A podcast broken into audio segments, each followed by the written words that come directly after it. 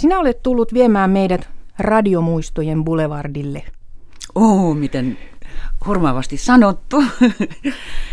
Itse asiassa mä oon tullut kertomaan tämmöisestä näyttelystä, mikä koskee radion lastenohjelmien historiaa. Kansalliskirjastossa aukeaa nyt kuuvaihteessa tämmöinen kuin Markus Sedästä Binna Bannaan. Rotundan viidessä eri kerroksessa. Eli Helsingin yliopiston pääkirjasto siinä tuomiokirkon vieressä Helsingin keskustassa. Just siellä.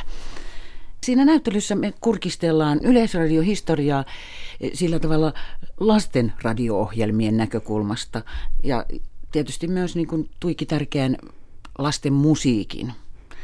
Ja kurkistellaan myös ihan pikkusen kouluradioon, kouluradion syntyyn ja ruotsinkielisiin lastenohjelmiin, jotka kaikki ansaitsis oman näyttelynsä. Sitä materiaalia on aika paljon ja tätä edelsi pitkä arkistotyö. Mä toivoisin voivani jatkaa tätä kirjaksi. Toivotaan. Asti. Pidä pekkuja. Koska tässä näyttelyssä mä halusin valita semmoisen visuaalisen linjan, että, että tuodaan esiin niitä lasten kirjeitä, tuodaan valokuvia, tuodaan julisteita seinille. Hankkeessa on Yle mukana ja samoin Vantaan ammatillisen oppilaitoksen Varjan opiskelijat, jotka on sitten innostu piirtämään kaikkia hahmoja, että ne on niin kuin toteuttanut sitten konkreettisesti nämä parisen kymmentä julistetta, mitä siellä on. Sä olet Tiina Harp itse saanut idean tähän näyttelyyn. Miksi näin? Mikä on oma suhteesi radion lastenohjelmiin?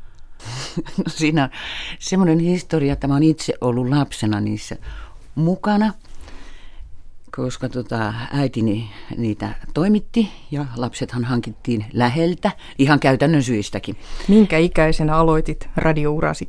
Mä oon luultavasti ollut kuusivuotias. Mulla on vahva tämmöinen muistikuva sitä aiemmasta ei. Et heti silloin 50-60-luvun taitteessa. Ja sitten mä olin niissä mukana aika paljon. Tietysti sinne puberteetti korville asti, jolloin mä vannoin, että ja ikinä en enää tee lastenohjelmia, nämä on niin tyhmiä. Ja, ja kuinka siinä sitten kävikään, niin sitten kun mun omat lapset oli pieniä, niin ihan sattuman kautta tämmöinen ohjaaja kuin Aune Lind tarvitsi assistenttia ja mä sitten innostuin siihen mukaan. Ja, ja, sitten mun omat lapseni joissa mä takuu varmasti toistin sen saman virheen kuin mun äitini, että pidin niin kuin liian pitkään mukana, jolloin vanhempi sanoi, ja ei ikinä näitä lastenohjelmia. Nämä on ihan hölmöjä. Mutta, mutta ne muutamat vuodet, se on niin kuin semmoista nopeata muutoksen aikaa toi lapsuus, ja ne intressit muuttuu niin nopeasti, että se on tärkeää, että on niin kuin oikein ikäiset lapset niissä mukana, eikä niin kuin venytä ja vanuta sitä aikaa. Kyllä, ei liian pieniä. Aivan. Eikä liian vanhoja. Joo, joo. Ja sitten nyt olet tehnyt tätä näyttelyä, suunnitellut sitä ja toteuttanut näiden edellä kuultujen tahojen kanssa. Mitä siellä nähdään sitten, kun se aukeaa? Siellä nähdään, siis mä oon tehnyt semmoisen aikajanan, mikä on ihan yleisradiohistoriaa muualtakin kuin Suomesta, mutta mä oon tehnyt sen lastenohjelmien näkökulmasta.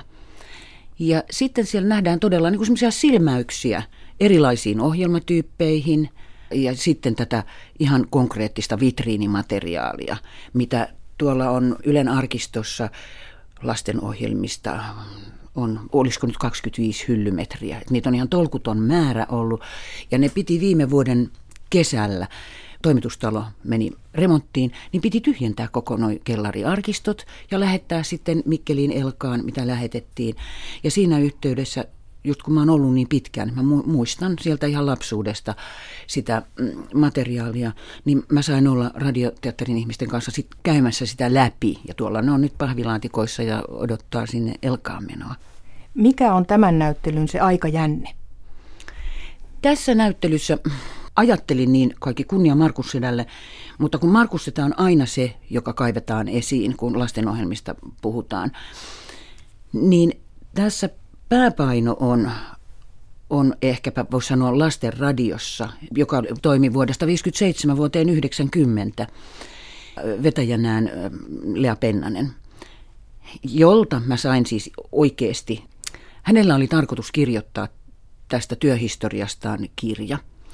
Ja hän sitten vuonna 1991, kun hän jäi eläkkeelle, niin sitten hän oman huumorinsa mukaisesti nauraen sanoi mulle, että ja muista sitten Tiina, jos mä kuolen kesken, niin, niin jatkat tätä valmiiksi.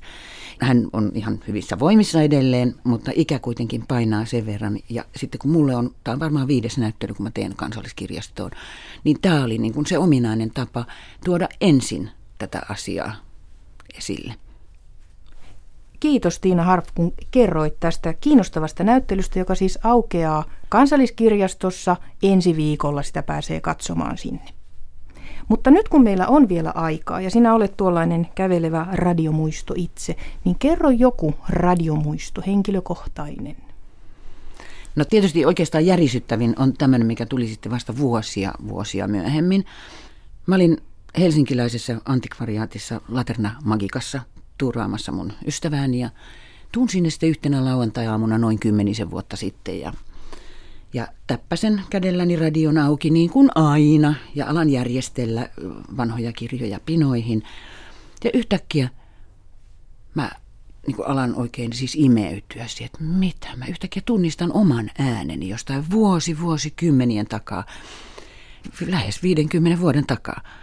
Mä niin kuin liuun sen äänen mukana Favianin kadulle välikerroksen studioon, jossa äänitetään se pikkuinen Lotta kuunnelmasarjaa, jonka me kaikki luultiin, että se on kadonnut, että ne nauhat on kadonnut. Elävästi niin kuin näen edessäni Marja Korhosen vuorisen tätinä ja Maikki Länsiön äitinä. Ja, ja sinä olit siinä Minä olin pikkuinen Lotta. Niinpä tiedän. se oli absurdi hetki ja, ja semmoinen, että mä en ollut kuvitellut, en mä ollut aktiivisesti ajatellut, muistanpa mä siitä paljon, mutta sitten sen äänen myötä Mä muistin yhtäkkiä lukuisia tilanteita, kun sitä sarjaa äänitettiin. Hassua. Miltä ajalta se oli? 60-luvun alusta? Se oli 62 äänitetty. Ja sitä kuulit kesken kaiken varmaankin Yleisradion kanavalta. Kyllä, kyllä. Olisiko se ollut pikku ykkönen se ohjelma lauantai-aamuna noin vuonna 2005? Tai... Silloin oli vielä pikku ykkönen. Niin. Kiitos Tiina Harp näistä muistoista.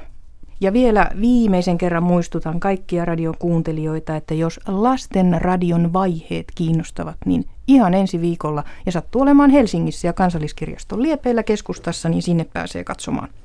Ja näyttely jatkuu tammikuun lopulle ja lastenmusiikistakin kertova näyttely tammikuun alkuun.